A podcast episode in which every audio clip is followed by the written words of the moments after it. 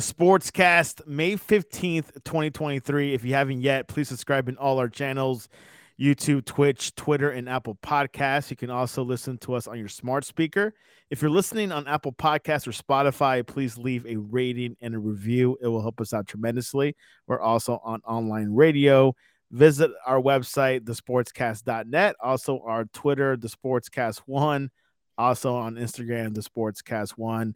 Check out our app, the Sportscast for iOS.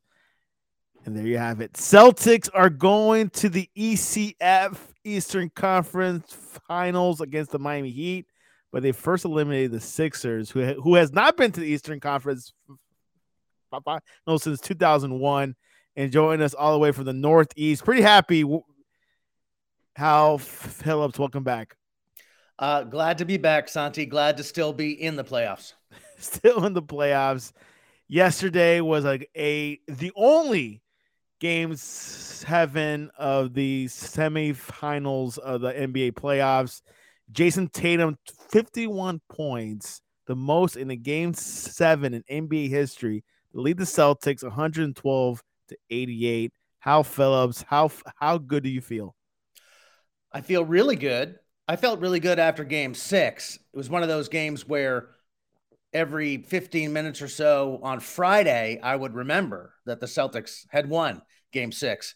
And I felt, uh, you know, a little spring in my step, as my uh, my roto partner Jamin likes to call it. Uh, it's just, uh, it's it was a great series. Hats off to the Sixers. They battled. Um, I think the better team won, but geez, a lot goes on in a seven game series. It's it's hard to it's hard to remember it all. Uh, but we are at the halfway point, only the halfway point of the of the playoffs when you no think way. about it in terms of the journey, um, not in terms of games played. But uh, if you're still left, if your team is still left in the playoffs, we're halfway there. Halfway there so far. Celtics had endured the the uh, the Hawks, now the Sixers, which has become a, a little bit of a rivalry. Uh, but Tatum yesterday he broke the record uh, that was set two weeks ago by Steph Curry of the Warriors, who scored 50 points in Game Seven Tatum did it again. He's only 25. He went 17 of 28 from the field and added 13 rebounds and five assists. Became the fifth player in NBA history with at least 50, 10, 5 in a playoff game. What do you think about this gentleman? Is he the man in Boston now? He's definitely our man. Um, he wasn't the man for much of games five and six. He was terrible along with the rest of the team. They miss shots and they lose. That's the formula in today's NBA. But, you know, Tatum went one for 14 through the first quarter, three quarters of game six, and it looked bad. Uh, then he scores 16 points in the fourth quarter. They win game six going away. And then he continues that form all the way through game seven. And um, the first half of yesterday's game was a bit of an illusion. PJ Tucker scored 11 points in the first quarter. So they led for portion of the first half, but it was really sort of a false impression. That was a close game, um, and they only led and were as close as they were because PJ Tucker, uh, you know, pulled a blinder. Um, he's not going to be counted on to score 11 points in another quarter in his career. Um, so more, uh, they really were ahead of the game, and then in the third quarter they came out and just blew doors. Tatum just, you know, if you score 15 points a quarter, um, you're going to break some records. And that's basically what he did over a five quarter span. They pulled him out of the fourth quarter, or he would have done it again. Yeah. Um, as Hal said, uh, the Sixers had a good first quarter. Um, and then they trailed 55 52 at halftime. So it was close then. So it could have been anyone's game.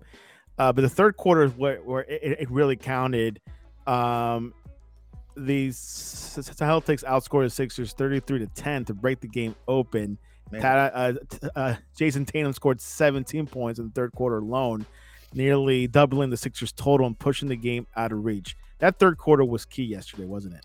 It was a yeah, it was strange too. It was it was weird to watch the Sixers sort of lose control of the game, and they couldn't seem to stop uh, Tatum, but they didn't seem to seem to really try to stop Tatum. You know, throughout the series, they had they had got a lot of good shots and been able to sort of push the Celtics into some awkward um, offensive sets and basically daring them to shoot. And for a long part of that series, that worked out just fine. But when Tatum started hitting, it was almost giddy. Um, everyone could see that he was hot. He knew he was hot. He was throwing up some crazy shots too, and they were all going in. And the Sixers didn't really know what to do. I can say on the Boston side of the equation, a lot of talk uh, last two weeks about you know doubling Harden, getting the ball out of his hands, doubling Embiid, getting the ball out of his hands, not doubling Embiid like we talked about last week when Jaylen Brown doubled him and opened up Harden for that three pointer that one game four, which is a game the Celtics really should have won. But um, at no time during uh, the third quarter did the Sixers choose to double Tatum. He was the only guy on the floor who was shooting it. He was the only one making it. If they had done that and just doubled him and made someone else shoot it, I think they might have been able to calm the game down.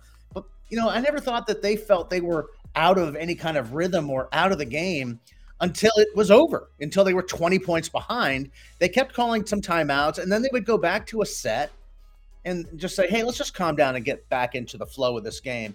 Um, they would miss. Uh, the Celtics would get a rebound, get it to Tatum, and he throw up a three pointer and score. So they just kept losing ground, and they never they never showed, I guess, enough signs of panic. They never changed their defensive sets um, to my liking, or even in a discernible way. It was a it was a weird display from Doc Rivers, I guess, who um, didn't coach a bad series. I thought he outcoached Joe Mazzulla in many respects over the course of seven games, but third quarter, not a good one for Doc and here's why Boston lost. One of the reasons, uh, Embiid had 15 points. James Harden, nah, nah, nah, nah, nah, nah, nah, nah, nah, nine points. Yeah, that's probably was a big factor, wasn't it? It was, and again, to go back to poor PJ Tucker, who played, you know, so well. He does what PJ does. You know, he doesn't score 11 points in the first quarter. They get destroyed in the first half as well. I think they finished the first half down only three. Um, and there were some terrible calls. I thought um, uh, on both sides, but most most of them went against the Celtics in the first half. I thought the the 55-52 score line at halftime was a bit of a false number. Um, Embiid um, was not never the same once the Celtics went to Al Horford and Rob Williams together. Um, you don't have to freak out and double to the extent um, that they did in previous games when you have two big guys on the floor. What a breakthrough! I'm not sure why that it took them so long to do this, um, but they finally went to the big man and sat uh, sat I guess Brogdon or D White um, and you know went with Jaylen Brown at guard, and it changed the whole course of the series. Now, it wouldn't have mattered if Tatum didn't start hitting shots at the end of the at the end of Game Six. It really would not have mattered. They would not have scored enough points to win that game, and as you and I have discussed over and over, the Celtics are a fair to middling offensive team. They look bad doing it as well. And uh, the defense is what wins them the game. And ultimately, the defense was what secured these two victories. They shut down Embiid enough in game six and totally shut him down in game seven. And you know, when you do that, they can't go inside out with him and Harden. Al Horford, as you mentioned before, takes points, but he was the main guy in defense. He was guarding Embiid really well throughout the series. Well, think about it. You know, when Embiid goes to, um, you know, his post game, and he can do that pretty far up the key on either side. Al Horford can guard him there, but what he can't do is get up close to him because Embiid will roll by him. I mean, he's quick. Embiid's got great footwork, and Horford is a smaller guy. He can't really get in Embiid's face, you know, when he fades away but at least he can sell out on that defense if he knows Rob Williams is behind him to clean it up, to to to protect the rim when Embiid goes in there for a leaner or a floater, having shook Horford. So I mean, this is basic stuff. This is not complicated defense. You put two big guys on the floor when you play against a guy like Embiid, and you take your chances because if you go any smaller, he just does whatever he wants, and he's a good passer too. That's really what killed the Celtics when before they made the switch he was just moving with impunity in the key to shoot and pass, finding all sorts of open guys along the three point line, and they made enough of them to keep them in the series until they didn't. Boston Celtics down three two, came back, won two straight. Uh, how how would you rate this team throughout the series? Was it you know maybe they should have closed it out a little earlier, or this was what what what what, what you predicted before it started? I, no one knows what this team is going to do. They're really young.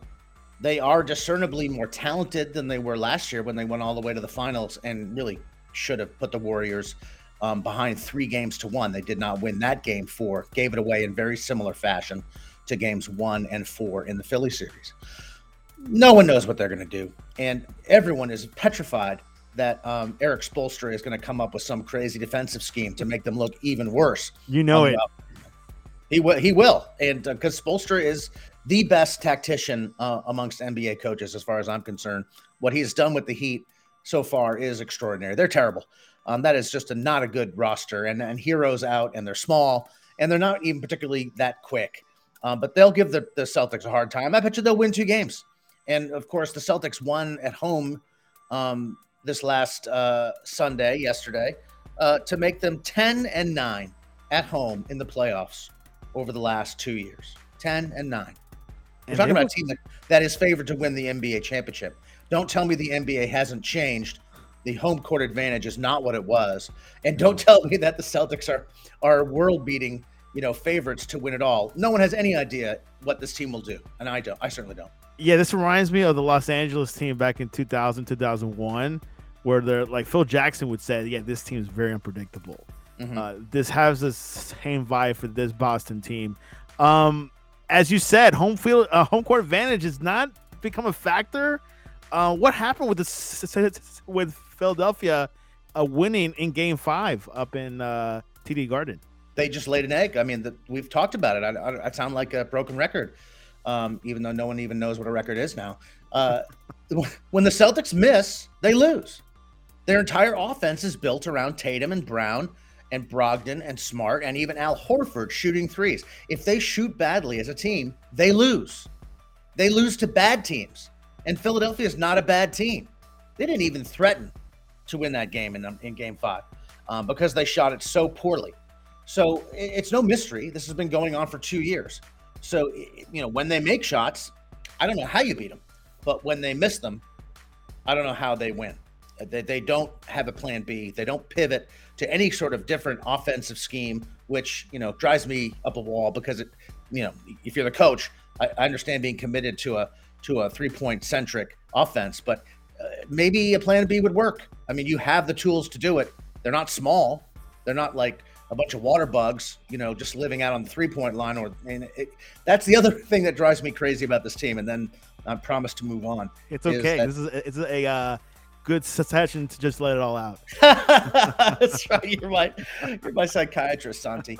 Um, what kills me is when you have everybody out on the out on the perimeter like that and someone does go to the hoop because you know Philadelphia was sagging to the point where you they dared them to shoot threes. But every once in a while, you'd get someone come a little close, and and Jaylen Brown has the ability to go around these people. But then Embiid comes, and the Celtics don't have anybody cutting to the basket with that person because it's just freelanced offense, right? So an individual is cutting, you know, going to the basket. and Embiid comes over to, you know, get in the way or block the shot. There's nobody that Embiid had to leave in order to mark the driver. So they're all Al Horford is out on the three point line waiting for a for a drive and kick three pointer. Everyone's doing that. So they, they they don't have any offensive rebounding and they have no one to dish to when a big man like Embiid comes over to you know get in the way or stop them from driving to the basket. It's it's a it's it is the most informal offense um, you can you can imagine. It, it reminds me of playing junior high school basketball. It, it's that it's that clueless. And actually that's an insult to to jump and john hamilton who was my ninth grade basketball coach. He was a great coach. We had so many great plays. And um, you could use half of them. Joe mazzulla could use half of them right now if he cared to but i, I guess he doesn't care to you mentioned a real uh, brief about uh, Philadelphia. What do you think? Uh, what do you think is, is their future? Is Doc Rivers the right coach there? There's been some criticism online on Twitter about him. You know, maybe should get fired. What are your thoughts over this team? I don't know. I don't think he deserves to get fired. He actually outcoached his opponent in this series, but the Celtics were just better than his team. Um, that isn't to say that that the Sixers weren't good, and that isn't to say the Sixers could not be better. Um, Embiid was a bit of a no-show in Game Seven, but I think the Celtics finally stumbled into a way to to defend him in a reasonable way. Harden was was feast or famine the whole series. He was terrible yesterday. Um, I think Harden is going to go to Houston. I think he he's had enough. I think Doc has probably had enough. I wouldn't be surprised if he goes and coaches Milwaukee. Um, and then then I don't know where you're left. Embiid has another year on his deal, but know, they could bring in two or three guys and completely change that team over. I like their pieces. Harris is good. Melton is good. I thought Maxey was great in this series. They're fast. You wonder what kind of team, you know, a running team they would make if Doc Rivers wasn't the coach and James Harden wasn't dominating the ball. So they have, I think, potential as far as I'm concerned. And I thought they were a worthy opponent yesterday. Um, it's interesting about Doc Rivers. I mean, you know, being from Boston, I've known him a good long time, but I, have known him even longer than that. Uh, when Doc Rivers was coaching Orlando, I thought he was a really good coach. He was squeezing 40, 42 wins out of a terrible Magic team in the, you know, early to mid 2000s. And I was like, wow, this guy is really resourceful and clever. Then he goes to the Celtics and inherits these stars, and they win a championship in his first year, 2008. Um, they nearly win another in 2010. Um, but I don't know that he deployed that that talent particularly well. Um, then he goes to the Clippers, and all of a sudden he's got this reputation as being a coach who handles veterans well. Well, they did nothing. They had an incredible roster. They couldn't get anything done there. And then they bring him into Philadelphia to do the same sort of thing. Each time, you know, he goes and does TV in between these stints.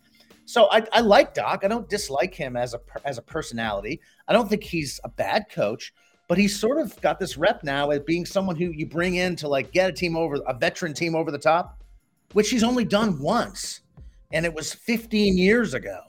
And I don't I don't know exactly what Doc does particularly well anymore compared to his peers and considering how different the NBA is now from 2008. So I don't know what's going to happen, but uh, there will be big change in Philadelphia. But I, I, think they've got enough with Embiid and a bunch of other guys and a couple of signings that they could be tough next year. I don't count them out. True. The couple pieces away, as you said, Harden has been rumored to go back to Houston, and of course, we cannot forget Doc Rivers uh, winning that chip, uh, that championship with Celtics back in 08 when they defeated Kobe Bryant and the Lakers. Yes. I was at that game. I was at the clinching game six in 2008 wow. for the record, and uh, it was a blowout. It was classic late Laker, you know, uh, capitulation. They just gave up, and we won by 40. which which Kobe said the toughest defense he's uh, he's ever gone against was your team. Well, that may be so, but I still I just don't know that that that a, a really good team lays down like that in Game Six of the championship finals and loses by forty. I'm sorry, that was not a, not a proud display. Um, but also, Philadelphia and the Celtics have been a rivalry, you know, uh, like ever since the '80s, I believe. Wow. Well, yeah. I mean, um, how much time you got, Santi? I mean, the, the Celtics and the Sixers have played more games in the playoffs. I think more games, period, than any two teams in NBA history. They used to be the Syracuse Nationals. Um, they only came to Philadelphia when the Warriors, the, the Philadelphia Warriors, moved to San Francisco in 1962. That allowed Syracuse to move down from Syracuse into the old War Memorial Coliseum, and they became the 76ers in 1963. So uh, they've been playing each other forever. You know, I came of age and graduated from high school in 1982. Um, all 80 from 1980 to 1986. That was it was the best rivalry in the game um, until the Celtics and the Lakers met in the finals, which they did three times. But um, it was a great rivalry, and uh, they were fearsome rivals. I mean, that was back when actually they fought each other, literally threw punches, and no one got thrown out. It was mayhem, and we loved it. Those days are long gone. I mean, the, the 76ers haven't made a Final Four of any NBA playoff tournament since 2001. The same Lakers you mentioned. Um, that's Allen Iverson, and that was a terrible team that made the finals back then. So it's been a long time. Long drought continues for the Sixers. Yeah, Sixers have not been like Hal says since 2001 uh, with Allen Iverson that went on to the uh, to lose against the Lakers uh, mm-hmm. for the championship. So uh, quite quite sad. Uh, but hopefully, Embiid MVP cannot make it deep in the playoffs. And Boston, I believe, historically has made it to the Eastern Conference finals for the most for, for, most uh, for like any team, I believe. Well, uh, that wouldn't surprise me historically. I saw an interesting stat that that showed that in the last five years, not counting this season, the last five years has produced have produced five different Eastern representatives in the NBA Finals, including the Heat and the Celtics, um, the Bucks. Um, who are the others? I can't remember right now. but they were five different teams, five different teams. So uh, that that streak comes to an end this year because either the Heat or the Celtics will go. And um, but uh, man, I think I think it'll be tough sledding for for um, the Heat. Your your Miami Heat, Santi. I think they're a game bunch, but I can't see them winning that series. We'll see what happens. Uh, let's recap Friday's uh, late games. Lakers beat the Warriors 122 to 101. It was not even close. LeBron James had 30 points on for 10 to 14 shooting, nine rebounds, and nine assists as he snapped a personal streak of 18 straight playoff games, scoring under 30. Um, this LA team looks hot. Is it me or the Warriors are just going something uh, internally? I think they are going through something internally. I have um, some very good friends who were Warriors fans, so I've just talked about it, that team a lot this year. Think that the Warriors felt that they stole one last year, and they. I'm not saying they were satisfied, but I think they know the end is near, and they felt like they they pulled a rabbit out of their hat um, last season. Uh, doesn't take anything away from what they did. They beat the Celtics fair and square. They they solved the Celtics and exposed them in a pretty embarrassing way, frankly. But they're not the same team this year, and everyone knew it. They knew it, and now I don't know where they go. Um, they've talked about keeping the core together. I'd be very surprised if that actually happened. Um, but you know, Game Six uh, against the Lakers, again, uh, sort of a disappointment. We picked on the old Laker teams, the Kobe teams, for laying down in Game Six in 2008. The Warriors didn't put up much of a fight here, um, just as the Sixers didn't put up much of a fight yesterday. I think that's the only disappointment to me in these playoffs, which have been super fun and unpredictable. But again, as with the Celtics, it's a make or miss league. Now, what does that mean? It means a great series like the Lakers and the Warriors ends with a 22 point cruising victory. It could have been 40. They stopped playing. Both teams did, you know, by, you know, five minutes into the fourth quarter. That's not great television. It's not great basketball. Um, but it's what happens when all you do is shoot three pointers like the Warriors do and you miss. And that's that's a sad sort of commentary on the game these days. I'd like to see some closer games. There's not many of them. The only team that, that dominates and and wins its games at home in the old in the old fashioned way is Denver. Yeah, yeah, it, it has been like the common theme for this playoffs. There's not been too many overtimes or that, that one final shot. Uh, you see that more in hockey. I've seen that. I've seen a lot of overtimes there for the NHL Stanley Cup playoffs, mm-hmm. but um, I've not seen it for the NBA. Hopefully, uh, for this round coming up for the NBA, I think we'll see something closer. We'll see. All right, so uh, we'll preview what's going on. Uh, the first series for the uh, Western Conference final between the Lakers and the Nuggets. Jokic versus uh, versus Anthony Davis, and of course you got LeBron James sitting there in the side. Austin Rivers has been hot as well. Your mm-hmm. your preview for this series, Mr. Howe. Um. Well, Denver is the only team that, that that has been close to untouchable at home in these playoffs. Any team. Everyone else has lost games, um, and in, in some cases, multiple games in the same series, and still managed to get through. So they've held serve, and that's how you win playoff series in orderly fashion. They've been great. And you know what? They've been great all year.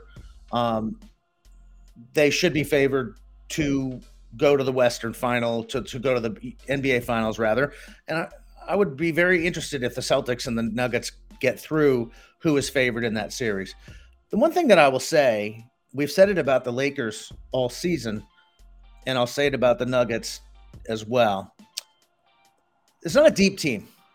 There, there's not a wealth of roster quality there. If Jokic should get hurt or be slowed by an injury, um, Jamal Murray has had you know serious injury issues, and I heard that he's a little hobbled now. Um, if if Jamal Murray goes down, I, I don't know that they can win. They, they just don't have the firepower. They and if they lose any of their starting five, I think that they'll be exposed as as a little thin the, the Lakers you know, are in the same boat in that if AD or LeBron go down, I think they'll have a, a hard time winning. But honestly, not as hard a time. They have developed a very deep roster now. They've got all sorts of guys that they can turn to. Now, you can't replace AD. He's been the best player in the playoffs by many, many counts. Um, and LeBron is LeBron. But I, I say if, if, if Denver is healthy, I, I think they can win. I think they'll they'll perhaps win it in six because they're a complete team and they don't lose at home. But man, it's hard to to root against the Lakers. Can I go back a bit too and say that um, I'm a Boston fan. I hate the Lakers, but I did feel myself rooting for the Lakers against the Warriors in that series. I just I don't I don't can't account for it, but I'm, I think I'm, I'm admiring of the way the Lakers have put this team together on the fly. I'm admiring of LeBron and AD the way they've um, adapted their games to this unique group of guys that are playing with them, and they seem to genuinely like them. Um, and I think I'm also saying that I was tired of the Warriors. Um, I'm tired of they've been around for a long time now. I mean, Draymond is is a complete douchebag. I just don't like the way he handles himself. No one does. I don't think his coach likes him very much, and so it's hard to root for that team as much as Steph is um, a sympathetic character. So I, I was happy to see them go out and uh, and I guess I would part of me would love to see a Laker Celtic final. So I'm sort of rooting for the Lakers to make it a good series. I think it will be a good series, but I think both the Lakers and the Nuggets are are poised a little bit on a knife edge. I think the Celtics, you know, if Jaylen Brown gets hurt, they've got enough bodies and talent to get along without them. Even even Tatum, if he went down, they've won a lot of games this year without Tatum. Um, they'll they'd have to do things differently, but they're deep and they're talented and they're big. Um, the Lakers and the Nuggets don't have that luxury. Which, FYI, the Warriors GM he's thinking about leaving the position and looking elsewhere. Yeah, I mean they're they're in complete flux. Um, in a way, um, the Sixers are not nearly so um, uncertain about what is going to happen going forward. I mean, Draymond um, may not get re-signed. They signed Jordan Poole to all sorts of money, and he was terrible this year, all year long. Part of the reason was that Draymond hit him in the face, you know, on national television ultimately. And uh, that's hard to sort of get along as a team when that happens. Klay Thompson was a shadow of his former self in the series. He was not good. Uh, he was pretty good against the Kings. He was he was worthless against the Lakers. Um, they've got a bunch of young guys that that Kerr just stopped playing. Um, Kuminga, Jonathan Kuminga, everyone thinks it seems to think he's a talent. Kerr didn't play him. Um, so, you know, what happens to that group? They were like, oh, and then the GM wants to leave as well. I, I would get out of there if I were him. He's a hot commodity. He can go anywhere he wants probably and start over. But I think I think the Warriors are are are due to have a reckoning. And I'd be very surprised if they tried to if they spent the money to bring everybody back. All right, so back to the uh, Lakers and Nuggets series. You're saying Denver in six, right? Or are you gonna? I will say Denver in six. I Denver think, six, okay. barring injury, um, I think that's what will happen. Um, well, but it, you know, the Lakers come out and steal one of the first two games. Um, it's completely different series. Yeah, that that's what their goal will be, and because it's it's just a much more traditional sort of set of circumstances with Denver.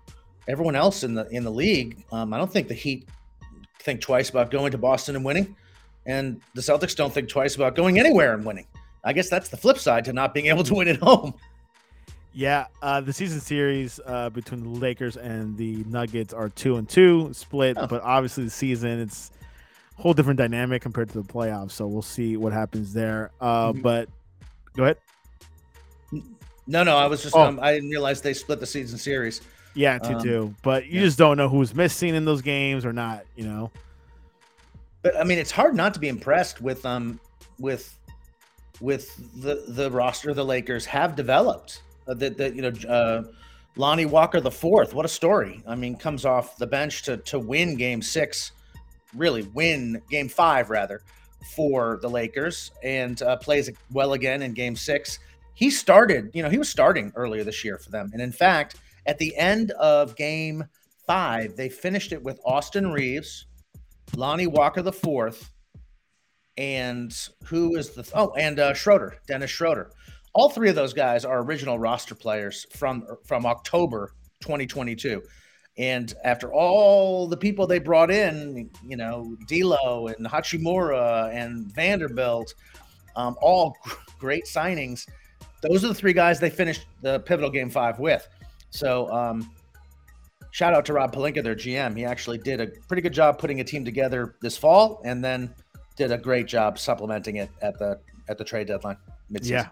Yeah, a lot of good role players for this Lakers squad. Never seen anything like it. Health yeah. also has been on their side a little bit more. Of course, you don't. You know, hopefully it stays on for the next couple of weeks.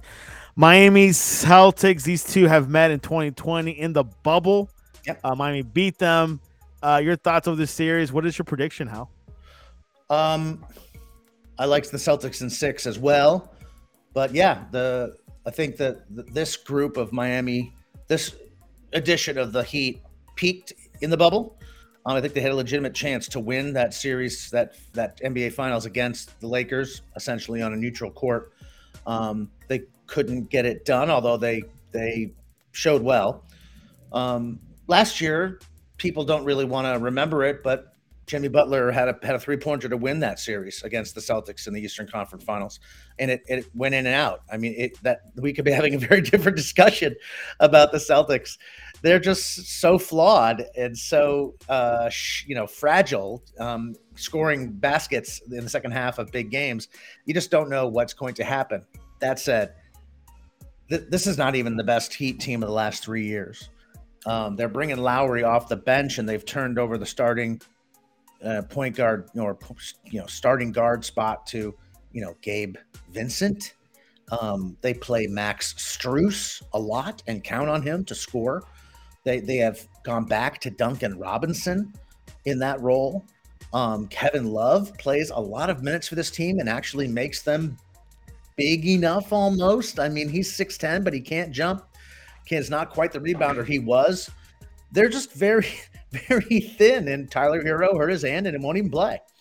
He might play the series, I believe. He could. Huh? He could play in this series. Are they talking about that? yeah, I mean, I heard a couple weeks ago when he got injured that, uh, uh, uh, uh, I mean, he could come back around this time. So, but I haven't heard anything lately though. You know, the the problem the problem for the Celtics is that um, the Heat are very clever, and Spoelstra is a great coach, and you don't quite know what they're going to do to you and will your young coach and your very by rote offensive team, the Celtics, will they be able to adjust um, to whatever the Heat throw at them? Um, we've not looked good trying to do that in these playoffs. But on the other hand, no team matches up with the Heat better than the Celtics. We have so many big physical guards to guard their wings. I mean, if you want to put someone on Max Strus and make his life miserable, I mean, you could do it with Brogdon. You could do it with Smart. You could do it with Derrick White. Any three of those guys. Like we put Jaylen Brown on him. He may be the best defender of, of all four of them. Um, they can take any one of those guys out of the game if they want. Um, you know, Jimmy Butler is going to get his, but if I, I think he's going to have to score 40 to get wins in this in this series, and he may do it a couple times, but he can't do it four times, can he? I don't know. And I mean, what probably are, has a bad ankle too, as well. He's a bad ankle, and yeah. Kyle Lowry is a shadow of himself. They don't even start him smartly though. Spoelstra is not dumb. He's anything but dumb. He brings Kyle Lowry off the bench now and uh, saves him for the second half and keeps him fresh. And you know he's uh he's an ornery little cuss that Kyle Lowry. I wouldn't want to play against him. Um, but again, I think we have people who can stay in front of Kyle Lowry at 37 years old, and I hope. exactly. And Bam Adebayo is is about six eight, and um, he's sort of all by himself there on the front line. There's nobody to play with him um, that is of any size. So I think at the Celtics, I don't think the Celtics will be playing Rob Williams and Al Horford too much against this team, um, but I think they're probably better playing Tatum at the at the four next to one of those guys, and then just dropping an endless stream of of big, physical, quick handsy, defensively ornery guards at all these people on the Heat, whether Herro plays or not. Um, I just, you know, I just, we've all watched the Celtics, so we just, I'm, I'm done pre- predicting they'll do this or that. We have no idea what they'll do because we have no idea how they'll shoot from night to night. We could safely say they won't sweep the Heat. I think, I think that I would, if there was a, if there was a bet in Vegas, um, to to say that this this game will will go at least five games, I think that's a good bet. That that is a good bet. Uh, uh, uh we have a correction. Uh, the Heat and Boston Celtics met a year ago uh, for the Eastern Conference Finals. Uh, but of course, Boston won and having games. They also met in 2020 and then back in 2012 with LeBron. So uh, they've met four times in the past 10 years. So I remember those series with LeBron and and D Wade and Chris Bosh. Those were great teams, and the Celtics were still a really good team um, in 2011 and 12. That same group that went to the finals in 2010, that one and two. Those were those were great series. I remember that the Celtics lost a game in a series to them in five games. Those were five of the closest games I've ever you know ever seen. It was the closest five game series loss I can I can think of offhand. Every game was in doubt. They could have won any. It could have won all five. Um, but we did say that, you know, I think I said that that Butler, you know, Butler had a three pointer in last year's Eastern Conference Finals that that could have won it all for him. Didn't go down, and they lost. So Celtics were very, very fortunate to win that series, and everyone up here knows it. That's why we, we respect the Heat so much. They're tough. I got a Lakers versus Celtics finals. Mm. How about that? That would be. I mean, the NBA would love that, wouldn't they? NBA will love it. This is history. Everything. Adam Silver will love it too. Everyone would love it. Uh, it would be it would be a fascinating matchup. We almost had it in the bubble um, because the Heat, but the Heat ruined that as well, and I suppose they could ruin it too, and so so could Denver. Um, I you know I'm not going to go there. I don't want to jinx it, but that would be pretty good fun, Santi. I would I would enjoy it greatly. Of course, Miami Heat has a good chance. Uh, Jimmy Butler is having great playoffs, but has a bad ankle. But uh, we'll see. If he scores at least 24 points, they might have a chance, but we'll see where this goes. Anything else before we uh, head off onto this beautiful Monday? No, I think we've covered a lot of ground. The, the stage is, is set for some really fun doings, and uh, I'm, I'm, I'm, excited that the that Celtics have a chance to to rest up a little bit. They don't play till Wednesday night.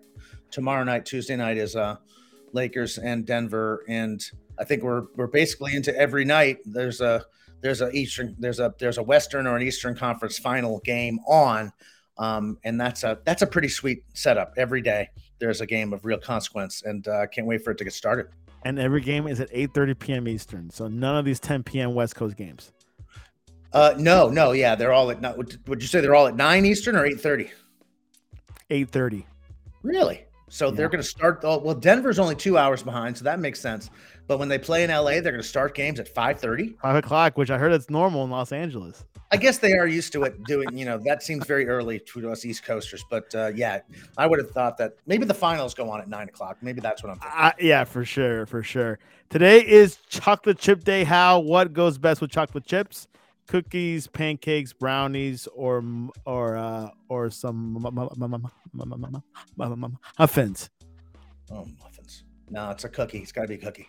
Chocolate chip cookies is winning at fifty percent. Pancakes twenty five, and muffins at twenty five percent. So, not bad. Chocolate chips is good with with almost anything, pastry wise. Not. Hey, can we um can we talk a little bit of soccer?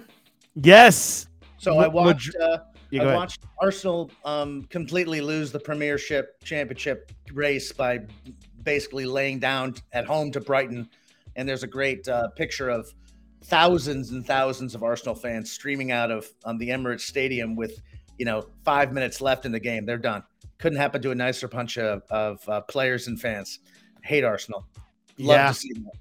Man City one, is one game away from winning yeah. the Premier League. One win. away. Yeah, I guess if they win the next one, it's over, right? Right. But the other one that was interesting to me, when, um, uh, you know, uh, they they put Barcelona versus Espanyol on national television, and and uh, you know, this is just another example of, you know, the maturation of the U.S. as a as a sporting as a soccer culture. You know, they they they pipe in the um the Espanyol Barcelona game to show Barcelona clinching the La Liga championship. So congratulations to them. But um, Espanyol is the, of course, the weak sister in Barcelona. They um, and that game was on their home turf. And Barcelona is a great bit of video if you search Instagram for it. Great bit of video of um, the Barcelona players in the center circle dancing, you know, to celebrate their their league victory.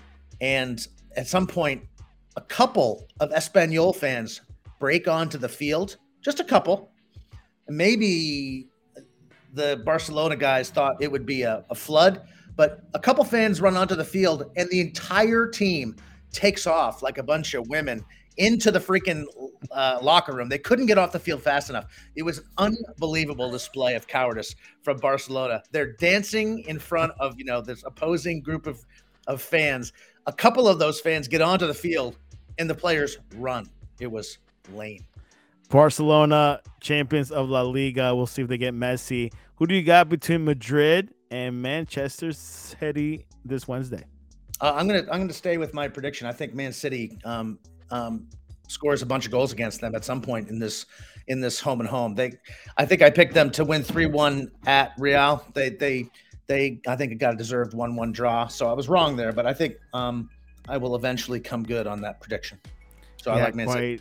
Interesting how they neutralize Haaland a bit. So we'll see what happens in Manchester. How about AC Milan versus Inter? Uh, Inter's up two 0 against AC Milan. They play in the same stadium. I just realized that last week. they do, but you know it's the, the fans that make the stadium. Um, so uh, Inter scored two goals in the first 11 minutes, I believe, to and won the game two 0 against you know they were the visiting team and the, the, the the stadium was full of AC Milan fans. It was a pretty impressive display. Dzeko is still scoring goals um, at the highest level. He's uh, quite a quite a striker. Um, He's like Giroud. Scoring at, at their uh, in their old uh, part uh, of their career. Yeah, I, I think Dzeko is a better a better scorer than Giroud still, and uh, he's just he's done it wherever he goes, and they're not great teams. Giroud's always playing for a great team and for France, so of course he gets chances. Uh, so I, I, like Inter to, to, finish the job there, but um, anything is possible. That's a really fascinating matchup, if only because well they share a stadium. Neither of the teams are very good. I mean, they, I think they're fourth and fifth, or fifth and sixth in Serie A this year. They're not the best the Italian league has to offer, but the idea that they got through um, and are playing each other is pretty fun, especially as they share a stadium. I'm a little bummed that Tottenham, you know, went out to AC Milan, and I guess maybe that loss, that loss looks a little better in retrospect, but only just. Only just. Pochettino, Chelsea manager. I don't know why we ever let that guy go. you were like, you would have brought him back. Oh yeah, I definitely would have. But I think he, I think he he recognized what he was up against. You know, at Tottenham, it's a it's a it's a it's a team that that dreams big but doesn't necessarily want to spend the money or mortgage its future in order to to be um, at the level. I mean, I, I, part of me is disgusted by that fact, but another part of me recognizes that you know when you're competing against sovereign wealth funds and oligarchs who are literally made of money, um, it's a very difficult crowd to compete with. And so I, I, don't really expect that the current ownership at Tottenham can compete, you know, the, on money. They, they have to be more wily. And um, for a while they were. Um, this year they were not. Well, there you have it. Tottenham still without a manager. I heard Nagelsmann is not in the running. Nope, he's out. So we'll see who is out there. I think well, there Graham you have Potter, it. Graham Potter. Go ahead. I think Graham Potter might take that job. I would not be surprised. I have not heard that name. Interesting. I think they could get him, and I think he'd actually be a decent fit. Um, he didn't really get a chance to do anything at Chelsea, and um, you get our manager, we'll take yours, and uh, we'll take and that'll be some interesting derbies there in London. That could be a good fit with Andy Levy, so we'll see what happens there. Well, there you have it. NBA, Premier League, Champions League, a lot going on in the world of sports. And then that kind of dies down a little bit around mid, late June. So we'll see what happens till then. Hal Phillips, what is the best way to reach you online? Also about your book. Uh, Generation Zero. You can get it at uh, finer bookstores everywhere at Amazon, Bar- BarnesandNoble.com. Um, and uh, yeah, Twitter's the best place to reach me. You can see it there on the screen below. But if you want to read some soccer stuff, go to genzero.halphillips.net. There you have it. We got a lot going on with the NBA playoffs this week, Champions League to determine, and of course, uh, the Premier League to make it decisive. Anyways, you can reach us at the sportscast.net or the sportscast one on Twitter and Instagram. And we'll be uh, definitely tweeting around, see what's going on, floating some news. Is Mark Jackson get the Bucks job? We'll find out in a few days or a few weeks. Anyways, how I appreciate you coming on to the sportscast. Hal says no. no, no. I think people would be crazy to hire Mark Jackson at this point, but uh, always a pleasure, Santi. Can't wait for uh, next week. And this was your update.